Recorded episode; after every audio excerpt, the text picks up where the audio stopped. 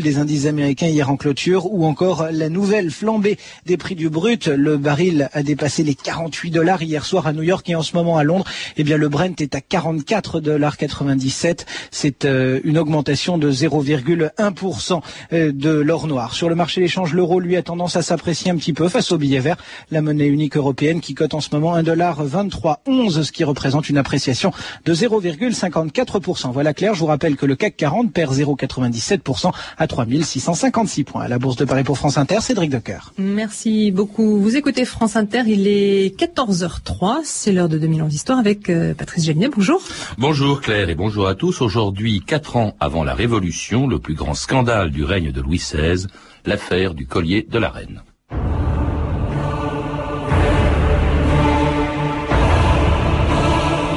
Un cardinal escroc, la reine impliquée dans une affaire de faux, que de fange sur la crosse et sur le sceptre, quel triomphe pour les idées de liberté. Fréteau de Saint-Just.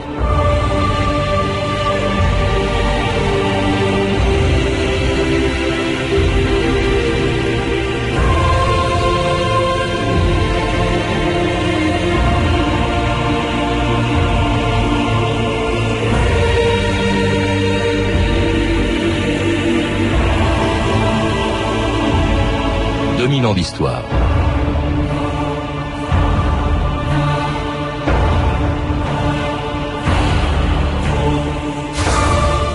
Saura-t-on jamais la vérité sur ce qui fut un des plus grands scandales de l'histoire de l'Ancien Régime?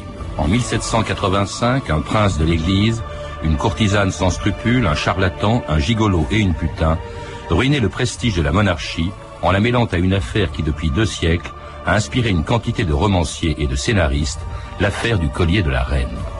Le 15 août 1785, jour de l'Assomption, dans la galerie des glaces de Versailles en présence de toute la cour, le cardinal de Rohan, grand aumônier de la couronne, était arrêté sur ordre de Louis XVI et conduit à la Bastille. Le scandale fut immense, à la mesure de cette affaire et du collier qui en est à l'origine, une pièce exceptionnelle, la plus chère sans doute jamais fabriquée par un joaillier, et qui allait ébranler la monarchie, ternir la réputation d'une reine de France et d'un cardinal, et ruiner le bijoutier qui l'avait fabriqué. Ceci est le couronnement de toute ma vie. Au total, il ne pèse pas moins de 2800 carats. Je vois, Monsieur Baumer. Monsieur Bassange et moi avons mis toute notre âme dans cette pièce. Et tous les livres que vous possédiez, j'imagine. Oh, nous avons bien sûr contracté quelques dettes pour acquérir ces pièces. Je suis sûre que vous n'aurez pas de mal à trouver un acquéreur. Si Sa Majesté daignait essayer le collier sur elle. Ce collier phénoménal. Pourtant, j'y résiste. Je rappelle que nous sommes les joailliers acquittés de Sa Majesté. Notre réputation sera compromise si nous devons chercher d'autres acheteurs. Je n'ai pas commandé ce collier et je ne souhaite pas l'acquérir, monsieur.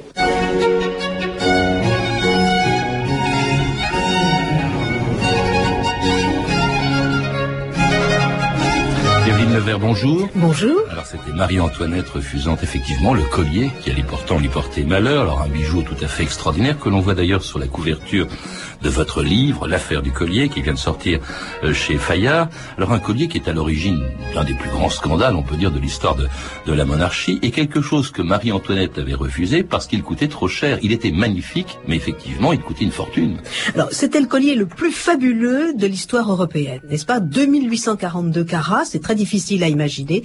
C'est un collier qui prenait le tour du cou avec des pierres d'une euh, d'une eau extrêmement pure, extrêmement claire et qui redescendait jusqu'au dessous de la taille. Si on veut voir ce collier aujourd'hui pour en avoir une idée, eh bien il faut aller au château de Breteuil. Une copie, je suppose. oui, il y a une copie en cristal qui a été faite par Stéphane Marant, qui est un joaillier spécialisé dans la reconstitution de bijoux historiques. Alors, ce bijou avait été euh, créé par les grands joailliers Baumer et Bassange dans l'espoir de le vendre à Louis XV pour Madame du Barry euh, vers 1770. Seulement Louis XV est mort. Et depuis lors, les joailliers qui a d'ailleurs avaient emprunté pour assurer une pièce pareille, euh, les joailliers essayaient de le vendre dans toutes les cours d'Europe. Et ils avaient essayé de le vendre à Louis XVI pour la reine. Louis XVI voulait bien l'offrir à la reine et on dit que la reine aurait refusé cet achat. Alors qu'elle aimait les bijoux. Alors qu'elle adorait les bijoux, qu'elle avait acheté des bijoux fabuleux déjà à ses deux euh, joailliers. Eh bien, la reine avait refusé en disant que la France avait davantage besoin d'un bateau de guerre plutôt que d'un collier. Bah, le, Car le prix 1 600 000 1 million livres. 600 000 livres. Alors, il est difficile de faire une évaluation, mais à l'époque, sachez qu'un grand hôtel particulier valait à peu près 300 000 livres dans Paris, qu'on avait un immense château pour, 5 mi- euh, pour, euh, pour 500 000 livres, et aujourd'hui, j'ai fait faire des, des, des évaluations, c'est quelque chose qui vaudrait peut-être 7 millions d'euros. Hein? Oui, Oui. C'est énorme. Alors, il y a de quoi tenter évidemment euh, les escrocs, les voleurs, et parmi eux cette femme extraordinaire qui est un peu le cerveau de cette affaire du collier, qui s'appelle Madame de la Motte, Madame de la Motte Valois, hein, parce que elle descend évidemment de la grande dynastie qui avait régné sur la France Oui, jusqu'à enfin, par la main gauche, par la main gauche, c'est tout à fait la bâtarde gauche. de Henri II, voilà. Oui, oui. Alors, Madame de la Motte, euh, ça sera le cerveau de cette affaire. C'est une aventurière de haut vol comme on en a rarement rencontré. Alors, elle prétendait, et c'était vrai, descendre d'un bâtard de Henri II, mais enfin, les bâtards s'étaient mariés avec des vachères, avec des, femmes de ménage, etc. au cours de l'histoire, et par conséquent, on n'a pas là affaire véritablement à une grande dame. Seulement, euh, cette personne qui avait euh, mendié dans toute son enfance avait décidé de se faire reconnaître comme une véritable Valois et elle tenait justement à cette reconnaissance. Et elle avait fait la connaissance du cardinal de Rohan. Alors, autre personnage. Autre considérable. personnage. Mais lui, le candide, c'est vraiment le pigeon. C'est un candide si on veut. Enfin, c'est un petit peu compliqué. Euh, ce cardinal de Rohan, lui, a été ambassadeur euh, de France auprès de l'impératrice Marie-Thérèse, c'est-à-dire auprès de la mère de Marie-Antoinette, et il s'est fait très mal voir par l'impératrice parce que il a médit de la jeune dauphine, et puis plus tard, il médira de la reine en disant que c'est une femme légère. Il se Ah. moque aussi de l'impératrice. Alors du coup, du coup, il, il faut le rappeler qu'il est grand aumônier de la couronne, mais du coup, il est détesté par Marie-Antoinette qui refuse de lui parler pendant pendant des années. Il est un Elle peu le naïf. déteste, elle le Il- déteste. Il est un peu candide d'ailleurs euh, cet homme parce qu'il va rencontrer Madame de la Motte qui va lui faire un qui va raconter des histoires. Il écoutait beaucoup aussi Cagliostro, autre personnage Oui, étonnant. mais alors attendez, Madame de la Motte, il faut pas quand même oublier qu'elle elle est, elle est devenue sa maîtresse. Et on ne À pourrait pas comprendre l'histoire s'il n'y avait pas certainement une folie des sens qui se soit emparée du cardinal de Rohan. Parce qu'autrement, il ne peut pas avoir cru cette femme s'il n'y avait pas des liens intimes forts et le sexe, à mon avis, y est pour beaucoup dans cet attelage complètement affolant. Et d'un autre côté, comme vous l'avez dit, il y a Cagliostro. Cagliostro est lui, Ah oui, alors c'est un, charlatan de première catégorie et ce Cagliostro euh, recherche la pierre philosophale, c'est un guérisseur, c'est un devin, il lit le passé, le présent et l'avenir et il promet au cardinal, dit-on, de refaire, de, de- de fabriquer de l'or et de faire grossir des diamants. Et le cardinal, il faut pas oublier que c'est aussi un homme, un libertin, un homme qui s'ennuie. Il, faut toujours l'arracher à lui-même, à cet ennui dévorant. Et Oui, c'est un cardinal pas très catholique. hein, euh, c'est un cardinal pas très catholique, mais vous savez, vous avez à ce moment-là toute une, toute une société qui se délite de, de cette façon-là et qui recherche à la fois dans le sexe et dans les choses extraordinaires des distractions. Alors, ce cardinal Oui. de Rohan rencontre Madame de la Motte, qui va lui faire croire qu'elle est une intime de Marie-Antoinette et qui lui fait espérer une réconciliation avec Marie-Antoinette. Et le cardinal la croit. Ouais. Il la croit. Et c'est pour ça que j'insiste sur les liens intimes qui peuvent exister entre Madame de la chose Motte et extraordinaire, le c'est que cardinal. non seulement il la croit, mais il, la croit parce qu'elle vient avec, elle, elle réussit à jouer des intermédiaires entre Rohan et Marie-Antoinette, en tout cas Rohan le croit, parce que il y a une correspondance qui s'échange entre elle, Rohan. elle a l'idée de cette Oui. correspondance. Et Elle a- elle, elle donne à Rohan des lettres soi-disant de Marie-Antoinette adressées à Rohan, justement, mais qui sont des faux, qui, Qui sont, signés par son amant à elle. par son autre amant, parce que c'est une dame qui a beaucoup de, de, Oui. de possibilités, n'est-ce pas? Elle a un amant de cœur et puis elle a le cardinal de Rohan. L'amant de cœur, lui, fabrique les faux et, et elle a eu l'idée de- d'organiser cette correspondance entre le cardinal et cette, cette correspondance prend un ton très intime. Mm. Et un jour, le cardinal lui dit, mais enfin, je voudrais quand même rencontrer la reine. Et c'est elle Mm. qui a l'idée d'une scène absolument ahurissante. Mais c'est surtout elle qui va faire croire au cardinal que Marie-Antoinette, en fait, veut, et c'est là que l'affaire va commencer, euh, Évelyne Nevers, que Marie-Antoinette veut véritablement acheter ce fameux collier de, Assez de, plus de- de tard. Pommer, et en tout cas, euh, elle réussit à en convaincre le cardinal. Pourquoi Marie-Antoinette veut-elle acquérir ce bijou de pacotille dans le plus grand secret? La rue est très sensible. Une dépense aussi extravagante risquerait d'exciter la fureur du peuple. Alors, pourquoi entraîner son éminence dans une telle aventure? Marie-Antoinette cherche un intermédiaire discret. Une personne qui puisse se porter garante devant les joailliers au cas où elle serait forcée par les circonstances de manquer à ses engagements. Votre position se rapproche de celle de la reine. Si par vos soins elle acquiert ce collier, le poste de Premier ministre sera au bout du chemin. Non Je me suis fait violence en rédigeant ces lettres. J'ai payé des sommes exorbitantes pour que vous exerciez votre influence. Et malgré tout, mes requêtes sont restées vaines. Si je ne rencontre pas Sa Majesté face à face, notre arrangement est terminé. Et cette rencontre, Evelyne Nevers, entre Rohan et Marie-Antoinette, on va voir Elle que c'était pas une lieu, fausse Marie-Antoinette, mais Rohan y a cru. Cette rencontre, ça, là, il y a un chapitre Oh, que vous c'est- dans un endroit du, du, du, Du parc de Versailles. parc de Versailles qui s'appelle La nuit. Le bosquet de le Vénus. bosquet de Vénus, en plus. Bon, Ouais. et et il y a une Vénus callipige, comme dit l'amant de Madame de la Motte, c'est la Vénus aux belles fesses.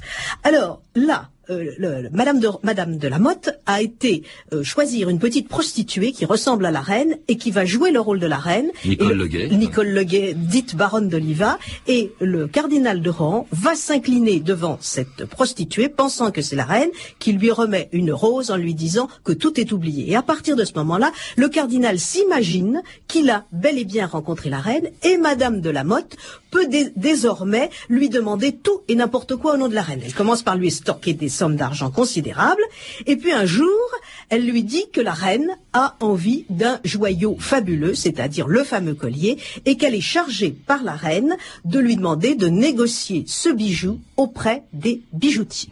Et Rohan s'exécute. Il s'exécute. Il, va chercher le, le bijou et il va même donner euh, à, au bijoutier, à Baumer, une lettre, un contrat signé croit-il, par la reine. En fait, c'est un faux, parce que toutes les lettres étaient signées Marie-Antoinette de France, vous le dites, or jamais Marie-Antoinette ne signait Marie-Antoinette de France, elle ne mettait que son prénom. Oui, exactement, parce que c'est le, le contrat qui a été conclu par Rohan est signé, il l'envoie par l'intermédiaire de la Madame de la Motte, il l'envoie pour le faire signer soi-disant par la reine, et la signature est une signature folle et fausse, bien sûr, puisqu'elle est, c'est Marie-Antoinette de France. Les reines ne signaient que de leur prénom. Donc, Alors- c'est un faux caractéristique. Donc, Baumer, qui lui aussi croit que cette lettre est, est vraie, donne le collier à Rohan, et Rohan est chargé de l'envoyer à la reine par un intermédiaire. Alors c'est là C'est où- Madame de la Motte qui, Voilà. qui prend son propre amant, enfin l'autre amant, et c'est lui qui garde le collier, qui le remet en réalité à Madame de la Motte et pas à la reine. Et on, les, les- les Lamotte et, les, et Réto de Villette, l'amant de Madame de la Motte, vont dé- dépecer le suite, collier ouais. immédiatement et vendre les pièces, les Diamant pierres, par diamant, diamant par diamant, en, en- en Hollande, en France et en Angleterre. Alors ça, ni Rohan ni le joaillier ne sont au courant. Non, hein. Rohan est persuadé que la reine a mais le collier. alors Rohan s'inquiète un peu, il se dit mais comment se fait-il qu'ayant reçu ce collier, parce qu'il croit qu'elle l'a reçu, Marie-Antoinette ne m'adresse plus la parole, ne m'écrive rien, ne me remercie pas, rien du tout. hein. Il faut rappeler que le contrat prévoyait un paiement en quatre parties, dont la première devait être le 1er août hein, Exactement, 1785. 1785. Alors le 1er août, voilà que Baumer lui-même, ne voyant pas l'argent arriver, s'inquiète et il va à la cour. et va demander à la reine euh, de, de- de régler la première échéance. Et la reine tombe des nues. Elle n'est absolument au courant de rien. Alors, dans euh, elle réfléchit, elle convoque euh, son conseiller euh, personnel, elle convoque le baron de Breteuil, qui est le ministre de la Maison du Roi, c'est-à-dire ministre de l'Intérieur. Que faire? Et on décide, avec Louis XVI, d'arrêter le cardinal en pleine galerie des glaces. Et le cela- 15 août, le jour de l'Assomption, fête de la reine. Oui, et il devait célébrer la messe et, Et il il est convoqué par le roi en présence de la reine et en présence du baron de Breteuil. Niez-vous votre participation dans cette affaire? Non, Majesté. Alors vous reconnaissez vous être servi du nom de la reine en vue d'acquérir ce collier pour votre compte. Pour mon compte? Je dément formellement cette allégation, Majesté. Comment avez-vous pu croire que je vous choisirais pour être mon émissaire? Vous, à qui je n'ai pas adressé un traître mot au cours des dix dernières années. Laissez-nous. Je supplie votre Majesté, la réputation de ma famille, de bien vouloir taire toute cette affaire jusqu'à Le ce... roi vient de donner un ordre. Quittez ce cabinet, cardinal de. C'est la comtesse. Je vous jure... Quittez ce cabinet. Alors il faut imaginer la scène, Evelyne Nevers, vous la racontez aussi dans votre livre, c'est inouï parce qu'il y a toute la cour qui est dehors, à l'extérieur de, de, de, ce salon où euh, Rohan vient d'être chassé, d'où Rohan est chassé par Louis XVI, et il va être arrêté par Breteuil devant tout le monde. C'est un scandale énorme qui se produit ce 15 août, euh, juste avant la, la messe de l'Assomption que devait d'ailleurs célébrer Rohan.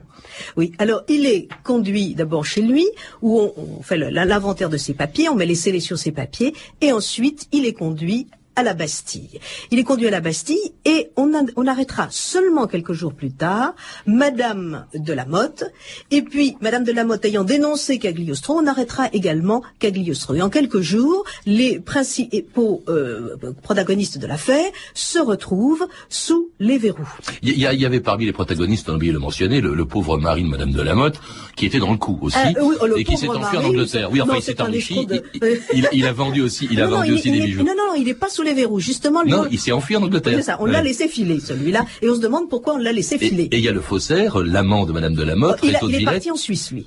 Il est aux Mais il sera arrêté aussi. Il sera arrêté plus tard, mais parce que euh, il, faut, il faut bien voir qu'on va intenter un procès au cardinal de Rohan. Je comprends pas, je vous coupe une seconde, Evelyne Nevers. Pourquoi est-ce que Madame de la Motte, une fois l'affaire connue, une fois qu'elle avait mis dans ses poches les fameux diamants, le fameux collier, pourquoi est-ce qu'elle n'est pas partie?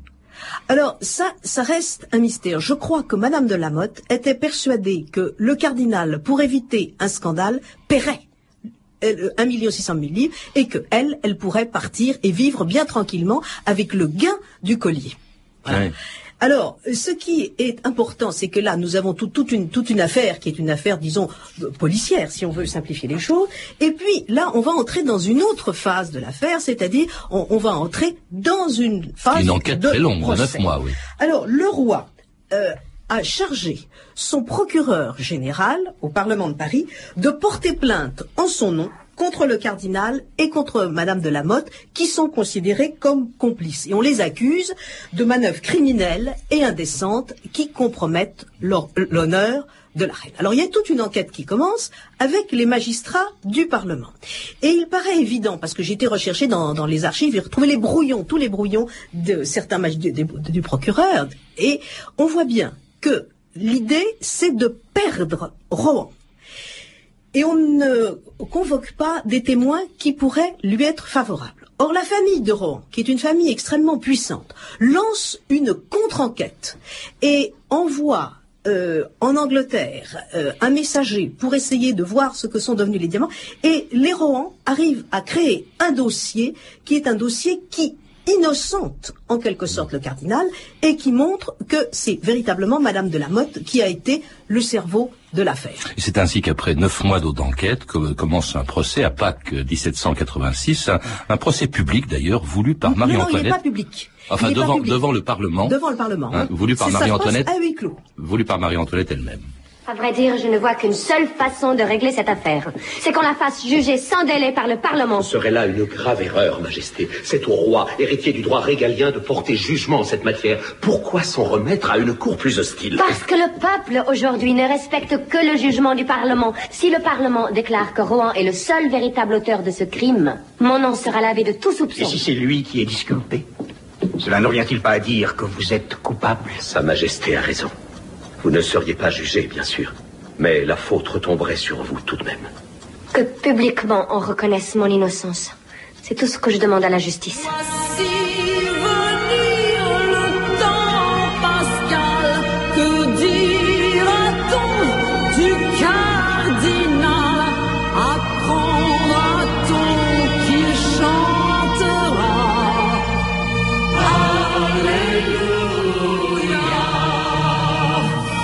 What's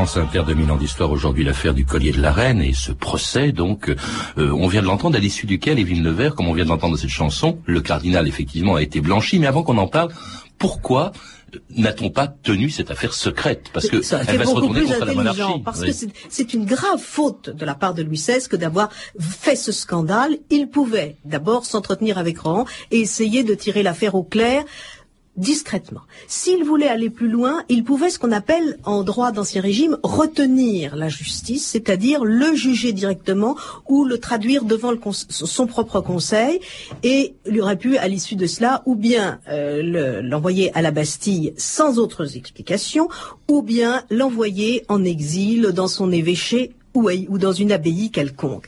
Et euh, c'est Marie-Antoinette qui a demandé au roi que Rohan puisse choisir euh, s'il voulait être jugé directement par le roi, s'en remettre à la justice du roi, ou bien s'en remettre au Parlement.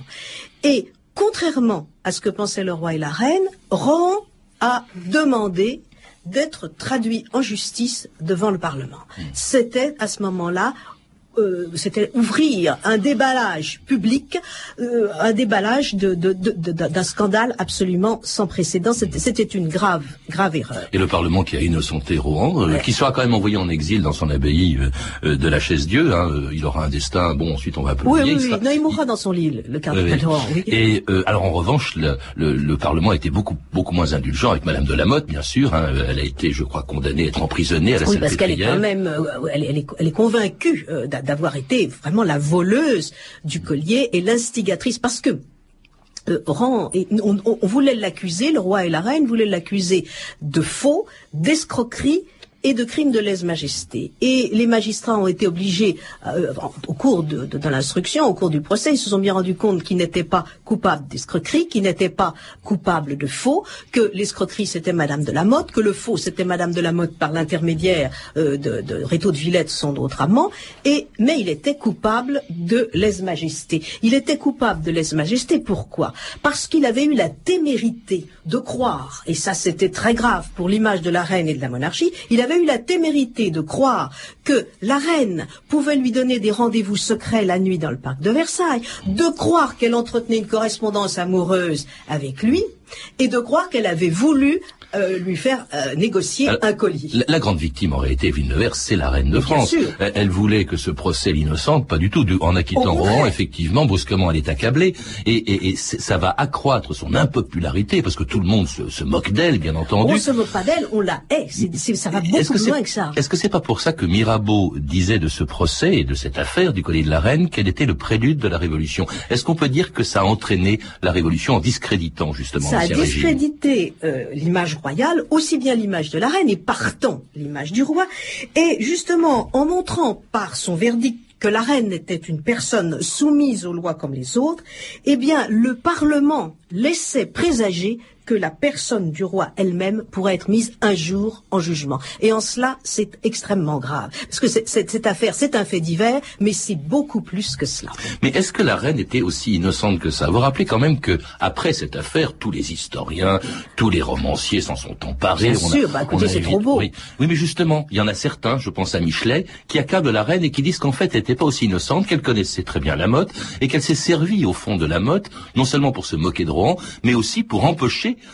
le bénéfice de ce bijou euh, pour pour avoir de l'argent. Oui, écoutez, là, là, là, là, c'est tombé vraiment dans la vraisemblance. C'est tombé dans la vraisemblance, et ça, c'est au nom de ces sentiments républicains du 19e siècle que Michelet a écrit. D'un autre côté, les historiens royalistes ont fait de Marie-Antoinette une sainte. Alors, il est bien évident qu'il y a, vous savez qu'il y a les deux traditions en France qui s'opposent depuis depuis 200 ans sur Marie-Antoinette, la tradition royaliste et la tradition républicaine. En fait, euh, euh, Marie-Antoinette n'est pas la sainte de la monarchie qu'ont voulu imposer euh, les, royalistes, mais ce n'est pas euh, non plus euh, cette louve assoiffée, de sang et cette femme, cette, putain qu'ont voulu montrer les républicains.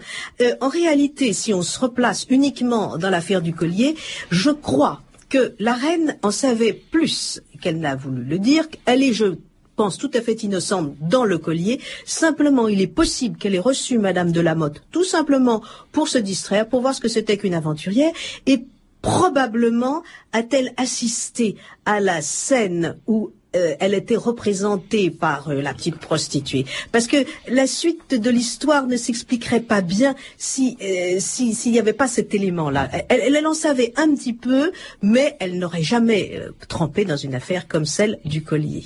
Ben, Nous-mêmes, on n'en sait pas beaucoup plus. Enfin, si, quand- même quand on vous lit, parce que vous, vous avez quand même consulté des, des tonnes d'archives, Oui. des tas d'historiens, et à la fin de votre livre, vous, dit, vous dites vous-même euh, qu'on ne découvrira sans doute jamais la vérité, Mais la oui, complète vérité, Bien entendu. Écoutez, moi je vous dis une chose, je suis pas le commissaire Maigret.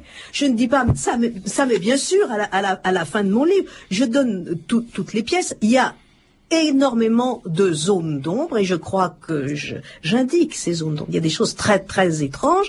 Je sais, on n'en a pas le temps d'en parler ici, mais vraisemblablement la reine, je répète, en savait plus qu'on a bien Mm. voulu le dire. Et le collier, qu'est-ce qui est devenu au fait? Bah, le collier, il a été vendu en petits morceaux. Il paraît qu'il y en aurait un petit, une partie dans les bijoux de la reine d'Angleterre, Mhm. parce que euh, il a été vendu en Angleterre et comme c'était des pierres assez exceptionnelles.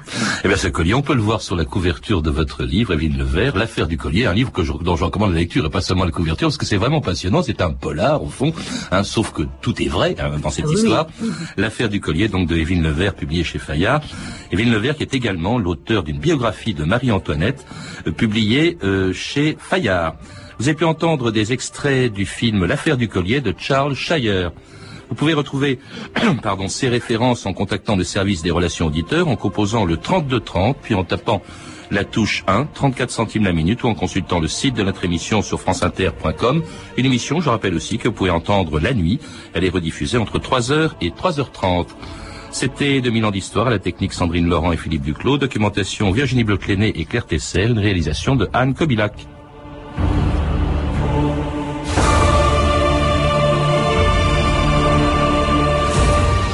Demain, exceptionnellement, nous vous proposons une rediffusion de 2000 ans d'histoire pour nous associer à l'hommage qui lui sera rendu à 11h à l'église Saint-Honoré-des-Laux. Vous pourrez entendre André Castelot, qui était un ami, notre émission, qui nous a quittés en juillet dernier, qui était venu nous parler il y a quatre ans d'un sujet qu'il connaissait bien, Napoléon à Sainte-Hélène.